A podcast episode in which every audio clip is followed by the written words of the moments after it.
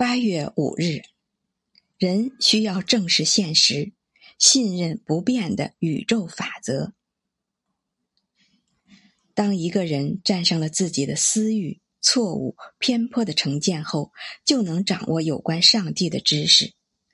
带着对地狱的恐惧，搅碎自私的欲望，以求进入天堂。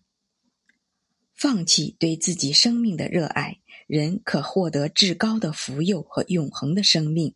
他的人生超越了生死，获得了不朽的价值。毫无保留的放弃一切的人。最终会重获一切，他会在平静里歇气，在无限的浩渺胸襟里翱翔。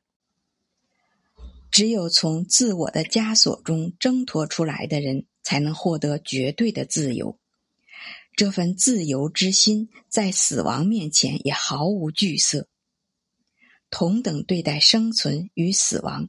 这样的人才配得上与无限同游。只有不顽固轻信素有的肉身，转而信任无边无涯的伟大法则与无上良善，你的身心才能准备好迎接不朽的喜乐。